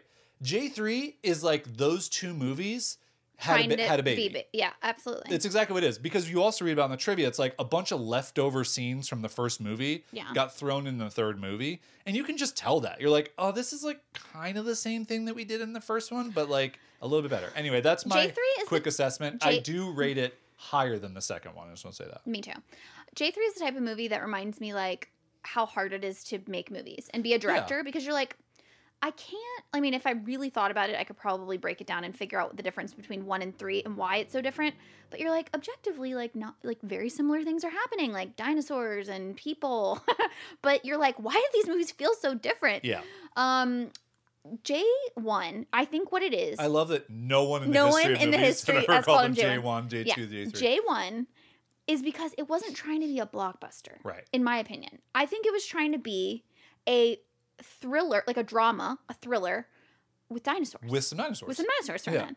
Okay? But it's like the story and the plot and like the char- the people, the actors. Okay. J2 um it was it's the it's the comedy version of one. And They're were- like and it was definitely trying to be a blockbuster. it was trying to be Yeah. more of a blockbuster, so it's like bigger, but they really went the like comedy blockbuster route, and to me, it didn't exactly land. A lot of cheesy dialogue, Yeah. a lot of like kind of dumbing down for the audience. very much in the first and, 10 and minutes of the we that talked is a this. very strong contrast between the first one. The first one is not dumbing down for the audience. Like Right. you have to, fit, you're like, okay, they did this. These are dinosaurs? yeah. I just mean like you well, know. they also don't show you a dinosaur for like a while. I right? know, Like, but a lot of also the backstory of like the the amber and the mosquito and yeah, stuff. yeah. Like you really do have Yeah. to piece some stuff together. I mean, there is that whole scene of like the animatronic guy Well, who's like sure. doing some Yeah, yeah, yeah, expository, whatever. But the second one, they went the comedic route. I don't think it totally animated, landed. you meant not animatronic. The I- like it was animated. watched, I did mean animatronic because in amusement parks, a lot of times that is animatronic, Yeah, but it was animated. it was animated. Yeah. Yeah, yeah. And then J3, I feel like they tried to go blockbuster, like superhero movie blockbuster, sort Yeah. of, before that existed. Everything bigger, everything more CGI, everything crazier, like Yeah. I can- angles. I just realized. I, I believe I can sum up what J three is. What's up? J three is if Syfy made Jurassic Park, the network Syfy. Like you know, sci-fi movies Sure, yeah, yeah, where yeah. you watch a that sci-fi movie, right. you're like, that feels right. I mean, this wasn't the worst movie I've ever watched, but like also like They're really trying to go for it. Wish they would have had some more money to like make this movie. yeah. That's how Jurassic Really? Park 3 I don't think feels. it was the movie. I don't think it was the money. I, I think it was the opposite to me. It felt like they threw too much money at it. No, because I told you throughout, like the cinematography was even bad. It's just like cheesy cinematography stuff. Well, I know, but that's what I'm saying is I think the cheese came from trying to be the blockbuster appeal to everyone thing. Yeah. To me, like J1 feels more like, oh, gritty Steven Spielberg, like, Yeah. like, uh, you know, the indie version. I know Yeah, yeah, it wasn't the indie version, but like it feels like the more indie version of this scrappier than and more like what's the word they call veritas, like more real than it's almost like one. J one is like a good, sharp, reserved cheddar cheese, like a, just a good like four dollar block of cheese. J3, J3 slice of American. No, no, no. J three is like a forty dollar block of some type of like cheese that's been aged for like three hundred years, and you take a bite and you're like, Doesn't it's not even it? that good. Like I just want the sharp reserved cheddar. Right. That one's good. J2, slice of American cheese. Just slice of American cheese, hundred percent, hundred percent. Yeah, hey, trying to Doesn't- be cheese, but you're not cheese. Uh, would we recommend watching J three though? yeah. Hundred percent. Yeah. I think these two movies back to back are a great pairing. Uh, if you want to throw some Yeah, reserve sharp think- cheddar in I with them and a a bottle pairing. of your favorite uh, wine, great night out. Great, Yeah. or night in actually. Yeah. And they, they right. had some good action. Those are Yeah. our movie reviews for our two movies. Uh, so next week we might be watching Rebound. In Dante's, Dante's Peak. Peak. I'm kind of excited I know about you are. that. I know you are. I like that. Uh, we'll, we'll keep you guys tuned uh, because for those of you who make it this far into these episodes and you look forward to the movie reviews, we appreciate you because when we asked you if you wanted movie reviews, you guys came out and you said you did. So we're giving them to you. Here we are. Uh, all right, last little housekeeping note. If you want to leave a review for this podcast, we would love for you to do that, uh, especially on Apple Podcasts. It's our number one podcast listenership is there. Head on over there. Uh, only five star reviews, please. We don't accept any stars more th- or less than that. Yeah. We don't want six stars. That's too much. In That's fact, way too much. That's over the that. top. Don't do that. But just leave like a comment. Like literally pretend like you're leaving us a comment for this episode Yeah. as your review. That's fantastic. That's all we're looking for here. Are you here for the movie reviews? Are you here for the business advice? Are you here for the preambles? Are you here for all three? Yeah. Uh, You let I'd us love to know. know. Yeah. Uh, leave, leave a little comment, leave a little review on Are uh, you Apple a Podcasts. cinnamon Loller. I would love a cinnamon Loller shout out. The fact that you Shout out to, all the cinnamon Lollers. If you could include that in your review just so that Jason could know that people find it. Don't you do it. Don't you do it, you Wame Please, lurkers. Please. Hey, uh, the fact that you have to keep pandering I'm not pandering. rollers I'm not pandering. shows. Pandering to you. it shows. All right, everybody. Hope you had a great uh, time listening to this, and we'll be back next week with another episode. See ya. Bye.